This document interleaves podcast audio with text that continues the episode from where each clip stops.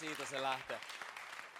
Mun nimi on Jyri Urtimo, kiva, että oot täällä. Markus melkein kokonaan saarnas mun saarnan jo tuossa yhdessä minuutissa, mutta kertaus on opintoja ja äiti, eiks vaan?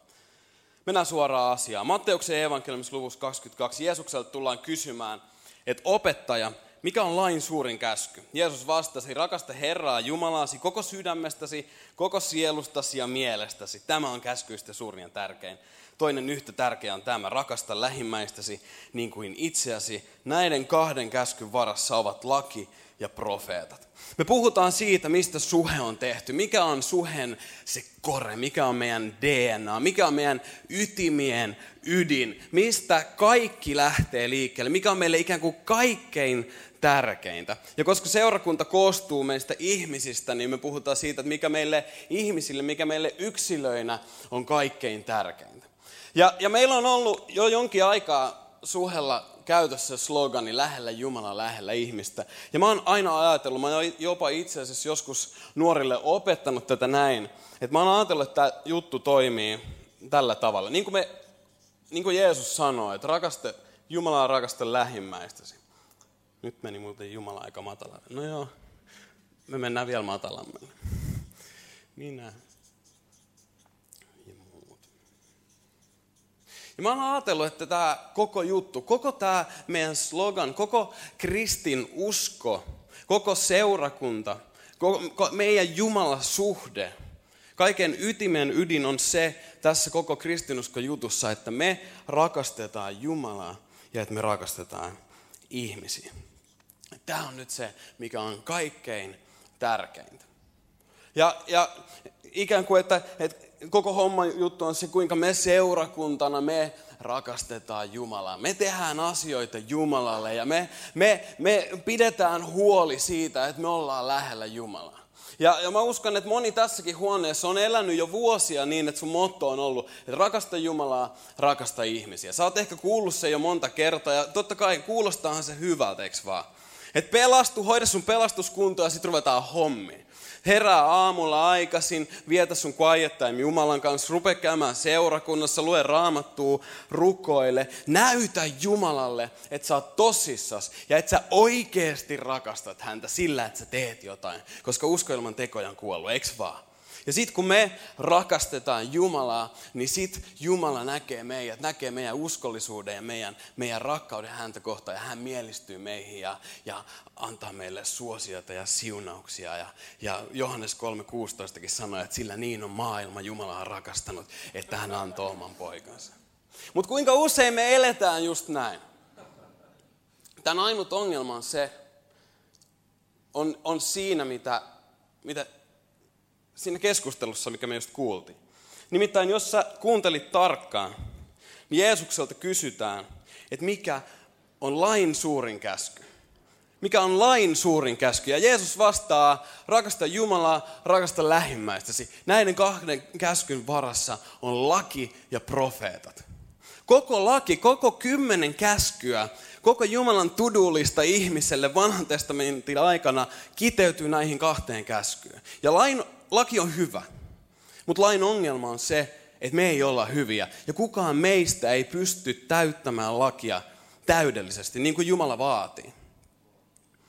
Meillä tulee tässä kohtaa ongelmia. Jos sä elät tältä pohjalta, jos sun kristinusko, jos sun jumalasuhde on tällä pohjalla, niin tiedätkö mitä, sä oot ongelmissa. Koska ainakin jos mä katson nyt omaa elämääni, niin mä tajun, että, että usein mun Jumalan rakastaminen yltää ehkä johonkin tähän asti. Sitten mun lähimmäisten rakastaminen jo välillä yltää tohon ja huonoina päivinä tohon. Mikä, mikä tässä niin kuin, mikä auttaa meitä? Ruvetaanko me pitää vaan enemmän opetuksia suhel siitä, kuinka me voidaan tehokkaammin rakastaa Jumalaa? Kuinka me voidaan yrittää enemmän? Kuinka me voidaan vaan pistää kaikki peli siihen, että me mahdollisimman hyvin pidetään huoli siitä, että me ollaan lähellä Jumalaa? Tai, tai jos meillä on ongelmia lähimmäisten rakastamisessa – niin mitä me tehdään? Pistetäänkö me pystyy samarialaisprojekteja, kuinka me ollaan vaan parempia lähimmäisten rakastajia. Ja sitten sit, sit me rakastetaan, me palvellaan ja me palvellaan ja palvellaan. Ja, ja kysymys kuuluu, saako se aikaan lisää voimaa ja lisää rakkautta? Vai käykö meillä niin, että me ollaan vaan väsyneitä, itse asiassa me tajutaan jossain vaiheessa, että mä en, mä en itse asiassa tykkää näistä mun lähimmäisistä, ketä mä muka rakastan.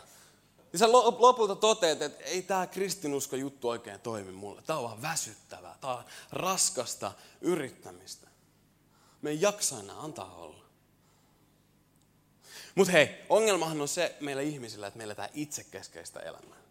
Joten eikö tämä ole täydellinen kaavio siihen, että me strategisesti siirretään huomiota pois meistä itsestämme jatkuvasti. Me rakastetaan Jumalaa, me rakastetaan muita ihmisiä.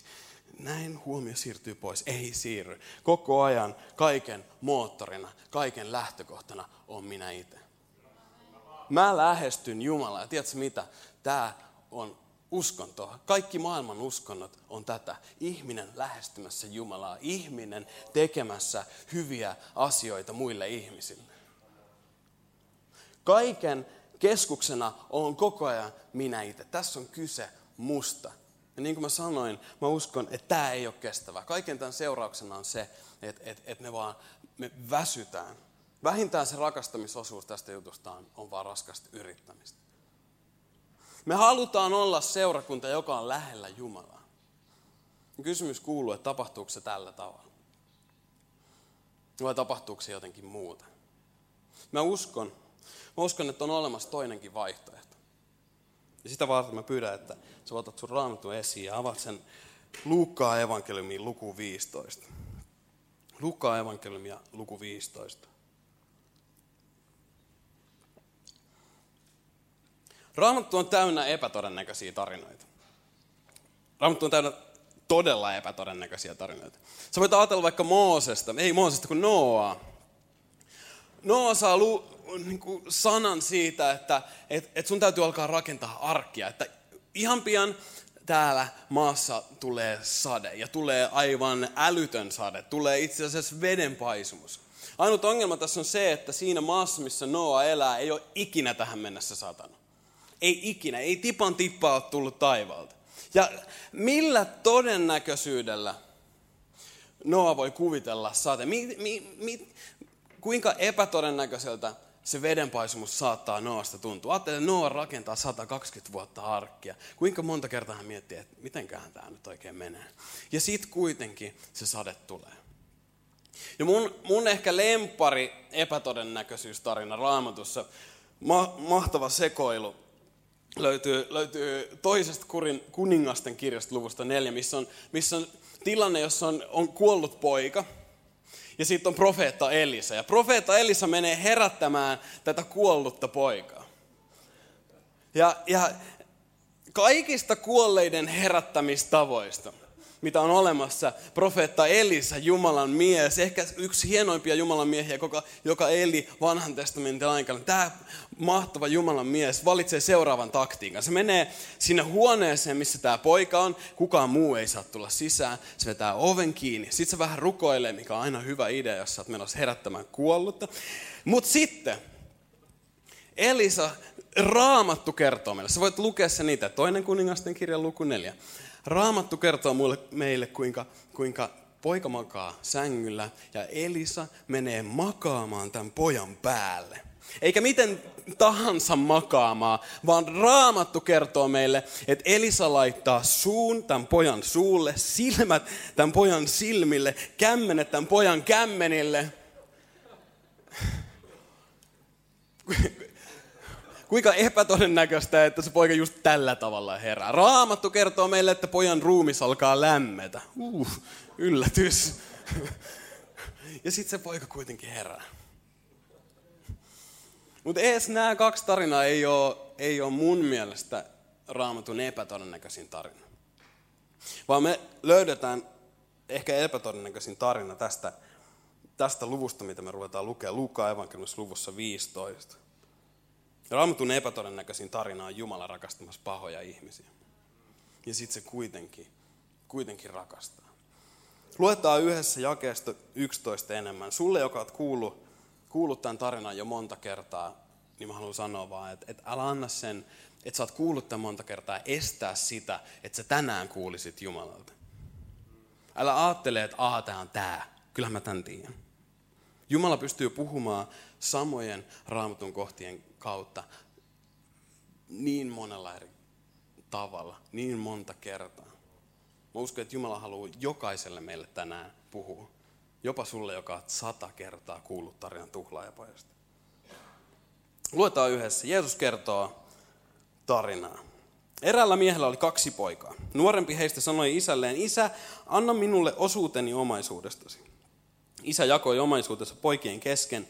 Jo muutaman päivän päästä nuorempi kokosi kaikki varansa ja lähti kauas vieraille maille. Siellä hän tuhlasi koko omaisuutensa viettäen holtitonta elämää. Kun hän oli pannut kaiken menemään, siihen maahan tuli ankara nälänhätä ja hän joutui kärsimään puutetta. Silloin hän meni erään sikäläisen miehen palvelukseen ja tämä lähetti hänet tiluksilleen sikopaimeneksi. Nälkänsä hän olisi halunnut syödä palkoja sikojen ruokaa, mutta niitäkään ei hänelle annettu. Silloin poika meni itseensä ja ajatteli, minun isäni palkalaisilla on kaikilla yllin kyllin ruokaa, mutta minä näen täällä nälkään. Ei, nyt minä lähden isäni luo ja sanon hänelle, isä, minä olen tehnyt syntiä taivasta vastaan ja sinua vastaan. En ole enää sen arvoinen, että minua kutsutaan pojaksesi. Ota minut palkkalaistasi joukkoon. Niin hän lähti isänsä luo. Kun poika oli vielä kaukana, isä näki hänet ja heltyi. Hän juoksi poikaa vastaan, sulki hänet syliinsä ja suuteli häntä. Sanotaan kaikki yhdessä.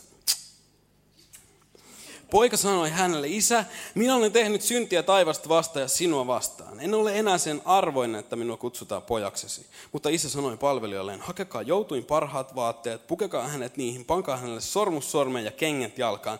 Tuokaa syöttövasikka ja teurastakaa se, nyt syödään ja vietetään ilojuhlaa. Minun poikani oli kuollut, mutta heräsi eloon. Hän oli kadoksissa, mutta nyt hän on löytynyt. Ja niin alkoi iloinen juhla. Poika oli kuollut, mutta heräs eloon. Efesolaiskirjassa sanotaan, että me ollaan kaikki oltu kuolleita meidän syntiä ja rikkomusten tähden, mutta Jumala on tehnyt meidät eläviksi yhdessä Kristuksen kanssa. Toisin sanoen, joka ikisen meidän tarina on tuhlaajapojan tarina. Sä, joka tunnet Jumalan, sun tarina on tuhlaajapojan tarina. Sä oot ollut kuollut, mutta Jumala on tehnyt sut eläväksi. Me ollaan kaikki tuhlaajapoikia, tuhlaajatyttöjä. Jatketaan vielä tämä tarina loppuun. Vanhempi poika oli pellolla. Kun hän sieltä palatessaan lähestyi kotia, hän kuuli laulun, soiton ja tanssin. Hän huusi luokseen yhden palvelijoista ja kysyi, mitä oli tekeillä. Palvelija vastasi, veljesi tuli kotiin ja isäsi käski teurastaa syöttövasikan, kun sai hänet terveenä takaisin. Silloin vanhempi veli suuttui eikä halunnut mennä sisään. Isä tuli ulos ja suostutteli häntä, mutta hän vastasi, kaikki nämä vuodet minä olen raatanut sinun hyväksesi, enkä ole kertaakaan jättänyt käskyäsi täyttämättä. Silti et ole koskaan antanut minulle edes vuohi pahaista juhliakseni ystävieni kanssa. Mutta kun tämä sinun poikasi tulee, tämä joka on hävittänyt omaisuutesi porttojen parissa, sinä teurastat hänelle syöttövasikan. Isä vastasi hänelle, poikani, sinä olet aina minun luonnon ja kaikki mikä on minun, on sinun. Mutta olihan nyt täysi syy iloita ja riemuita. Sinun veljesi oli kuollut, mutta heräsi eloon. Hän oli kadoksissa, mutta on nyt löytynyt. Puhutaan tänään otsikolla lähellä Jumalaa. Rukoillaan vielä, vielä tähän alkuun. Kiitos Jeesus siitä, että oot meidän kanssa. Mä pyydän, puhu meille. Puhu meille. Anna meidän kuulla, kuulla tänään se, mitä sä haluat tänään meille puhua. Älä anna tämän, tämän hetken meille, meille, meille hukkaan, vaan, vaan, vaan tuu lähelle Jeesus. Me ollaan tässä ja me kuunnellaan. Amen. Eli tilanne on se, että poika tulee isän luo ja pyytää, pyytää perintöä. Pyytää, että isä, mä haluan ne rahat, mitkä, mitkä mä saan, saisin joskus perinnöksi nyt.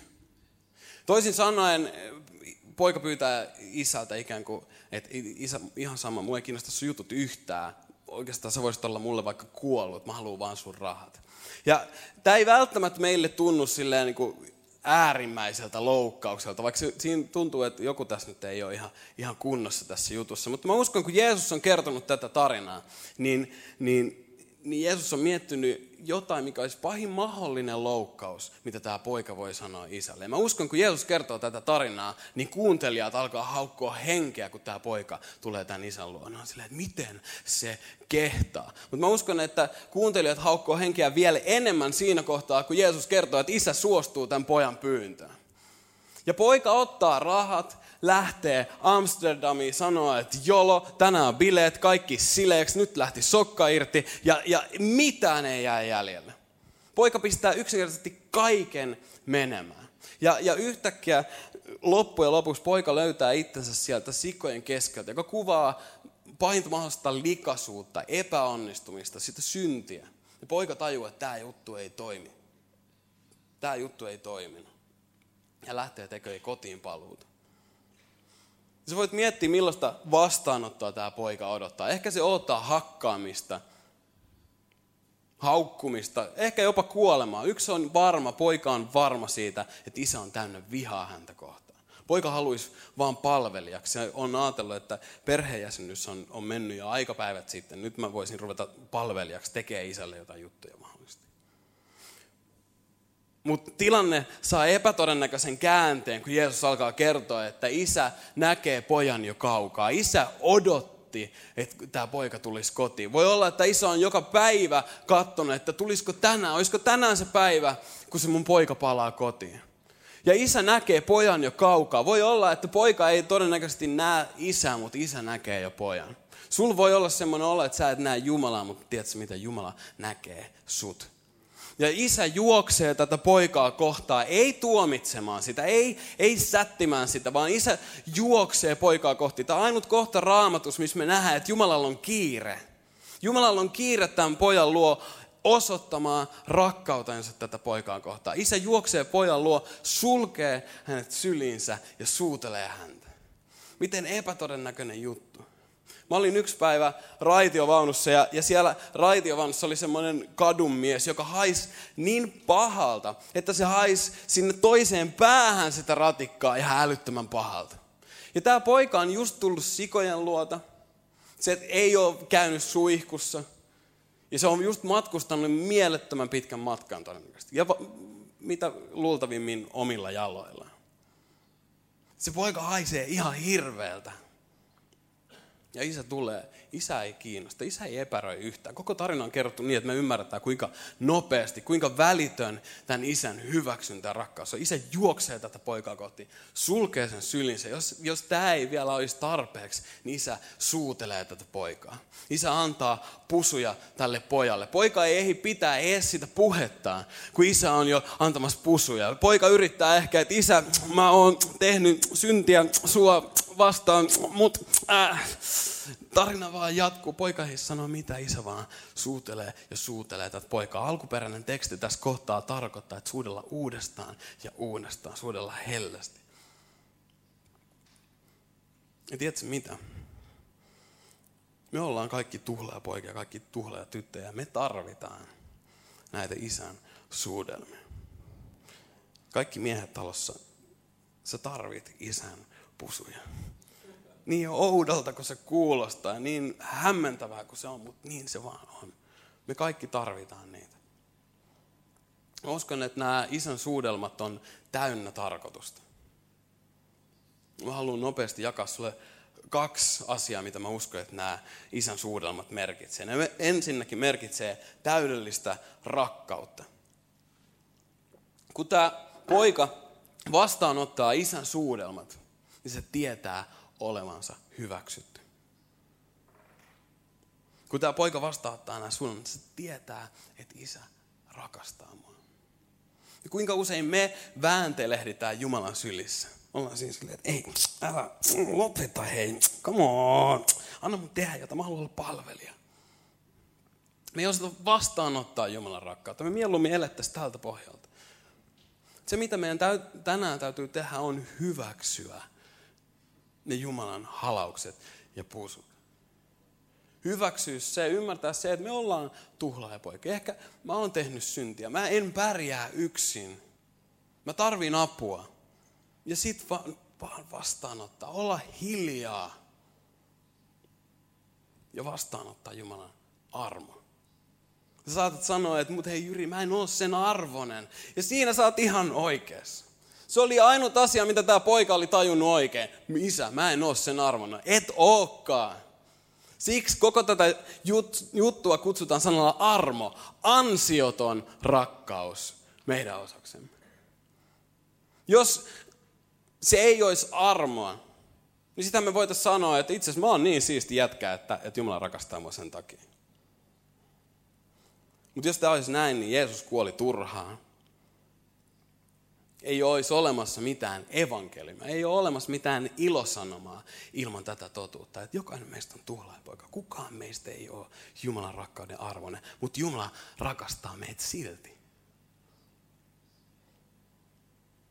Tämän isän toiminta näyttää meille, kuinka välitön, kuinka vähän tämä isä kyselee ennen kuin hän hyväksyy tämän pojan. Poika ei, ei millään tavalla siivota omaa elämäänsä. Se ei, ei käydä seurakunnassa tai alkaa paastoamaan ja rukoilla ja lukea raamattua ja mennä suhe starttiin tai mitään muutakaan, vaan, vaan, vaan, vaan poika on vaan siinä. Se ei ehdi näyttää isälle, että sen sydän on oikeasti muuttunut. Eikä se ehdi pitää sitä puhetta. Ees meidän säälittävät katumuspuheet ei saa Jumalan suosia tai mieltymystä. Vaan ne ovat ilmaisia. Se on armo, se on ansiotonta rakkautta. No, isän puusut kuvaa sitä täydellistä rakkautta ja ne kuvaa myös täydellistä anteeksantoa. Tällä pojalla on aivan varmasti lukemattomia syntejä tunnustettava, mutta ennen kuin se ehtii edes avata suuta, niin kaikki on jo anteeksi annettu. Jokainen synti on anteeksi annettu. Voi olla, että poika muistaa sen, mistä se tulee, ja, ja hän katsoo itseään, näkee ne vanhat vaatteet ja tajuaa, että isä, mä en tiedä sitä, mitä mä oon tehnyt. Ja mä uskon, että isä tulee uudestaan luo, halasta uudestaan. Ainakin mun kohdalla nimenomaan nämä jutut, nämä isän halaukset, kun mä tajun oman liikasuuteni, niin hajotti mun sydämen. Isä halaa ja halaa uudestaan. Ja sitten se pyytää uudet vaatteet. Tuokaa uudet vaatteet. Sut ja mut, kun, kun sä oot laittanut sun luottamuksen Jeesuksen, sut on puettu Jeesuksen vanhurskauteen. Mikä tarkoittaa sitä, että isä näkee sut nyt puhtaana, moitteettomana. Jeesuksen kautta. Ne pusut kuvaa täydellistä anteeksantoa. Jesajan kirjassa, luvussa 40, Jumala puhuu, että lohduttakaa, lohduttakaa minun kansaani, sanoo teidän Jumalanne. Puhukaa lempeästi Jerusalemille. Kertokaa sille, että sen pakkotyö on päättynyt ja että sen syyllisyys on sovitettu. Pakkotyö on päättynyt. Lain seurauksena on orjuus. Mutta pakkotyö on päättynyt. Niin helposti armon vastaanottamisen sijaan me aletaan suorittaa, me tullaan ylpeiksi, meistä tulee niitä, niitä vanhe, vanhempia veljiä. Mä ymmärrän se, meidän on helpompi ehkä elää tältä pohjalta niin, että me ajatellaan, että, että, että Jumalan hyväksyntä ja rakkaus ansaitaan. Me tiedän, niin moni varmasti tässä huoneessa on elänyt jo kauan tuolta pohjalta ehkä sun jumalasuhde on syyllisyyden semmoisen niin velvollisuuden värittämä. Kaikki tuntuu susta vaan pakolta. Sä, sulla ei ole semmoinen olo, että sä sen arvon, että sä voit vastaanottaa Jumalan rakkauden, mutta sä teet paljon töitä osoittamaan Jumalalle rakkautta. Ehkä sä oot istunut tällaisissa tilanteissa ja, ja, ja, ja vaan miettinyt ja kokenut syyllisyyttä siitä, että, että, että kun mä en osaa rakastaa Jumalaa ja rakastaa mun lähemmäisiä niin kuin mun pitäisi. mä en vaan osaa. Mutta sitten kuitenkin yrittäminen tuntuu ainoalta vaihtoehdolta. Yrittää enemmän. Tai sitten vaihtoehtoisesti sä koet syyllisyyttä. Sä elät sen syyllisyyden kanssa. Mutta pakkotyö on päättynyt ja syyllisyys on sovitettu ja kummastakaan ei ole enää mitään hyötyä sulle. Roomalaiskirjassa sanotaan, että Kristus on näet lain loppu. Niin tulee vanhurskaaksi, Jumalalle mieluisaksi, Jumalalle kelpaavaksi jokainen, joka uskoo, joka yksinkertaisesti luottaa. Kristus on lain loppu. Jumala tekee Jeesuksessa jotain niin epätodennäköistä. Jeesus sanoo ristillä roikkuessa, että se on, se on täytetty. Tämä vanha tapa olla tekemisissä Jumalan kanssa on täytetty. Se on nyt mennyttä. nyt on uusi aika. Roomallisessa kirjassa sanotaan, että meistä ei ollut itseämme auttamaan. Me ei voitu auttaa. Mä en itse asiassa voinut rakastaa Jumalaa. Mä en vaan voinut. Musta ei ollut siihen. Mutta Jumala osoittaa rakkautensa meitä kohtaan siinä, että Jeesus kuoli meidän puolesta vielä, kun me oltiin syntisiä. Siinä on rakkaus. Ensimmäinen Johanneksen kirja. Siinä on rakkaus. Ei siinä, että me ollaan rakastettu Jumalaa, koska me ei olla, vaan siinä, että Jumala on rakastanut meitä ja antanut oman poikansa meidän syntien sovitukseksi. Siinä, että Jumala on rakastanut meitä. Tässä on rakkaus koko homman toimijana, liikkeelle panijana on Jumala itse, niin kuin isä juoksee tätä poikaa kohtaan. Vielä kun me ollaan oltu syntisiä, jos silloin Jumala on rakastanut meitä. Jumala on se, joka on tämän koko jutun keskipiste. Tiedätkö, tämä tarina ei ole ihmiskunta rakastamassa Jumalaa, vaan Jumala rakastamassa ihmiskuntaa. Se on koko kristinuskon ydin. Mä en edes halua elää, elää enää niin, että mun motto olisi, että rakasta Jumalaa, rakasta ihmisiä. Vaan mä haluan elää Jumalan rakastamana. Ja antaa sen Jumalan rakkauden tehdä musta työnsä. Koska sillä Jumalan rakkauksella on seuraukset. Se, Jumalan rakkaus tekee meissä työtä ja se saa meissä aikaan luonnollisesti seurauksen, luonnollisesti vastarakkauden. Me rakastamme, koska hän on ensin rakastanut meitä. Tiedätkö, nämä meidän nuolet tulee vasta kakkosena. Me rakastamme, koska hän on ensin rakastanut meitä. On itse asiassa mahdotonta rakastaa Jumalaa, jos sä et ole eka kohdannut Jumalaa rakastettavalla tavalla, on mahdotonta ylistää Jumalaa, ellei Jumala eka ole sulle rakas. Mutta kuinka helppoa on ylistää Jumalaa, kun, kun sä tiedät, että hän iloitsee, hän riemuitsee susta. Kuinka helppoa on kertoa muille ihmisille hänestä, joka on rakastanut sua aivan käsittämättömän paljon huolimatta sun epäonnistumisista ja sun heikkouksista. Kuinka helppoa on myös elää kuuliaisesti totellen, kun se ei tapahdu velvollisuudesta ja pakosta, vaan se tapahtuu läheisestä suhteesta isän kanssa. Että se laki, ne käskyt, ne ei ole ikinä pystynyt antamaan ihmisille voimaa. Ne ei ole ikinä motivoinut ketään, eikä ne ole ikinä saanut aikaan läheistä suhdetta niiden käskyjen antajan kanssa. Mutta Jumala haluaa olla lähellä meitä. Älä, älä elä enää niin, että moottori olisi sussa. Se on laki. Lain seuraus on orjuus. Ja Kristus on lain loppu.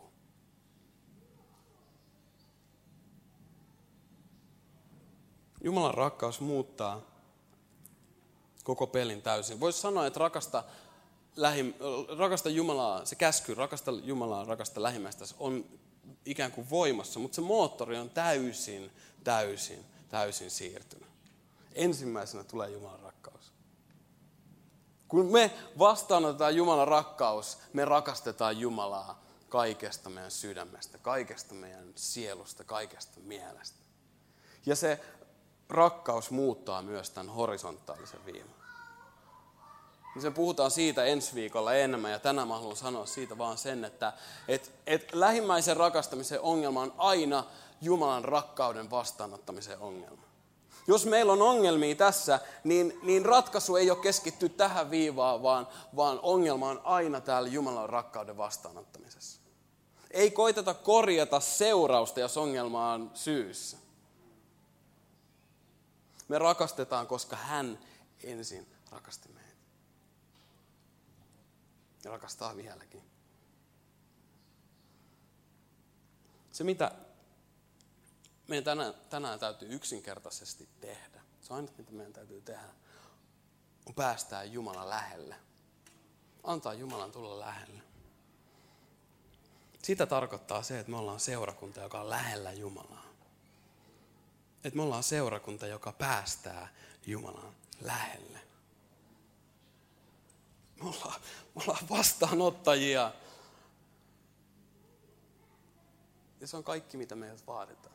Me vaan uskotaan. Kristus on lain loppu ja niin tulee vanhurskaaksi Jumalalle mieluisaksi. Me ollaan Jumalalle mieluisa, Jumalalle kelpaava seurakunta. Kun me uskotaan, kun me luotetaan. Jumala, joka on jo tehnyt kaiken, joka rakastaa meitä. Me laitetaan kaikki, mitä meillä on, siihen luottamukseen. Ja kuinka paljon se Jumalan rakkaus muuttaa koko tämän meidän kristinuskon. Kuinka se muuttaa meidän rukouselämä. Kuinka se muuttaa meidän raamatun lukemisen. Kun se ei olekaan se, että, että sä lasket, että kuinka monta jaetta sä oot lukenut päivässä. Että et sä oot saavuttanut jonkun tietyn hengellisen markkeri, että sä voit laittaa omaan tudullistaan niin merkin, että hoidettu. Vaan, vaan sä et malta olla lukematta. Sä vaan luet ja luet ja luet, koska sä tajuut, että se, joka on rakastanut sua, löytyy niiltä sivuilta. Sä opit tuntemaan hänet niiden sivujen kautta. Kuinka sun ylistys muuttuu? kun sä oot eka vaan vastaanottaja, sitten seurauksena vaan nousee vastarakkaus. Seurauksena nousee ylistys. Otetaan Jumala vastaan, annetaan Jumalan tulla lähelle. Nostaa yhdessä ylös, ruvetaan rukoilemaan, bändi voi tulla lavalle.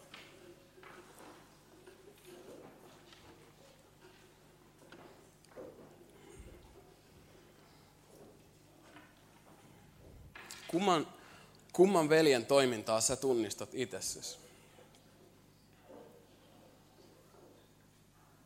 Onko se tuhlaaja poika?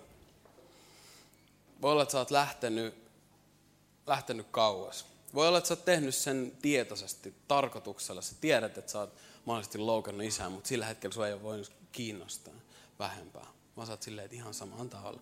Mutta sä tajuut, että, että se juttu ei toiminut että siellä kaukaisissa maissa ei ollutkaan mitään muuta kuin epäonnistuminen. Sä löydät itse sikojen kesken. Tai ehkä sä mietit sitä, että pitäisikö mun lähteä. Olisiko jossain muualla jotain enemmän? Mä en oikein jaksa tätä. Vai onko se se vanhempi veli? Että sä ajattelet, että Jumalan rakkaus ansaitaan. Jos sä ajattelet, että Jumalan rakkaus ansaita, sä et ole ikinä lähellä Jumalaa. Vaan sä oot niin kuin se vanhempi veli siellä ulkona, kaiken sen sun oman tekemisen häikäisemänä niin, että sä et vaan ehdi olla lähellä Jumalaa, koska sulla on niin paljon hommia tehtävänä miellyttääksesi Jumalaa. Ja sen elämän seurauksen on, on loppuun palaminen ja se, että susta tulee vaan vihanen ja ärtynyt ylpeä kristitty.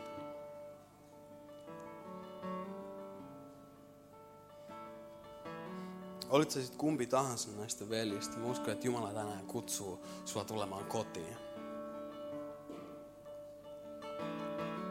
Tuu kotiin, päästä Jumala lähelle. Anna Jumalan tulla ja halata sun. Jos sä oot tässä nyt ja, ja mä puhun sulle, sä haluaisit päästä Jumalan lähelle, sä haluat vastaanottaa Jumalan rakkauden, ehkä ekaa kertaa sun elämää, ehkä tokaa kertaa Ehkä sadatta tuhannetta kertaa sä tajuut, että mä tarvin tätä rakkautta taas. Mä en pärjää ilman. Niin tehdään yhdessä niin, että et, et nostetaan meidän kädet. Jos, jos mä puhun sulle, niin sä voit nostaa sun käden Jumalan puoleen. Että mä oon tässä, tuu lähelle, tuu, tuu lähelle. Tuu lähelle. Mä uskon, että tällä hetkellä Jumala juoksu, juoksee mennä kohti. Jos laittaa kätensä sun ympärille ja antaa sulle muutaman rakkaudellisen pusun poskelle. Että sä tietäisit, että hän rakastaa sua.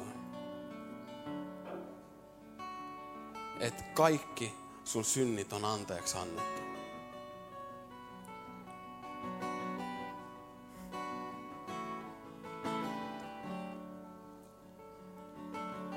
Psalmi 23 loppuun sanoi, hänen hyvyytensä ja rakkautensa ympäröi minut kaikkina elämäni päivinä. Mä uskon, että Jumala haluaa ympäröidä just tällä hetkellä meidät, laittaa hänen kätensä meidän ympärille, ympäröidä meidät hänen hyvyydellä ja rakkaudella. Niin, että, että meidän katse voisi pysyä Jumalassa niin, että me tajutaan, että, että tämä on se, mikä riittää meille kaikkina meidän elämäni päivinä. Tämä riittää, Jumala. Se Jumalan rakkaus riittää joka ikisenä meidän elämän päivän. Hän on siinä, hän ei ikinä hylkää sua. Jumala on rakastanut sua vielä, kun, hän oli, kun sä oot ollut syntinen. Niin miten ihmeessä Jumalan asenne voisi muuttua siinä matkalla? Hän rakastaa sua loppuun asti. Kiitos Jeesus siitä, mitä, mitä sä teet. Ja, ja mä pyydän, että, että me saadaan tässä, tässä hetkessä kohdata sua ja, ja, ja, ja tuoreella tavalla tuntea sun rakkaus.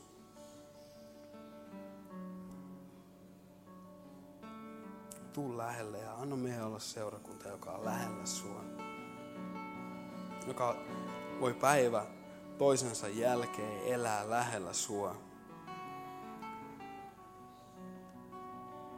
Anna meille sun pyhä henki muistuttamaan meitä siitä, että sä riität. Sun armo riittää.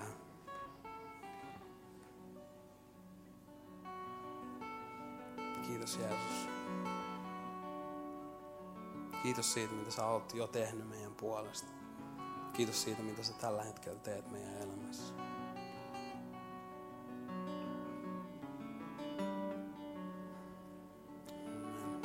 Ylistetään yhdessä, lauletaan yhdessä.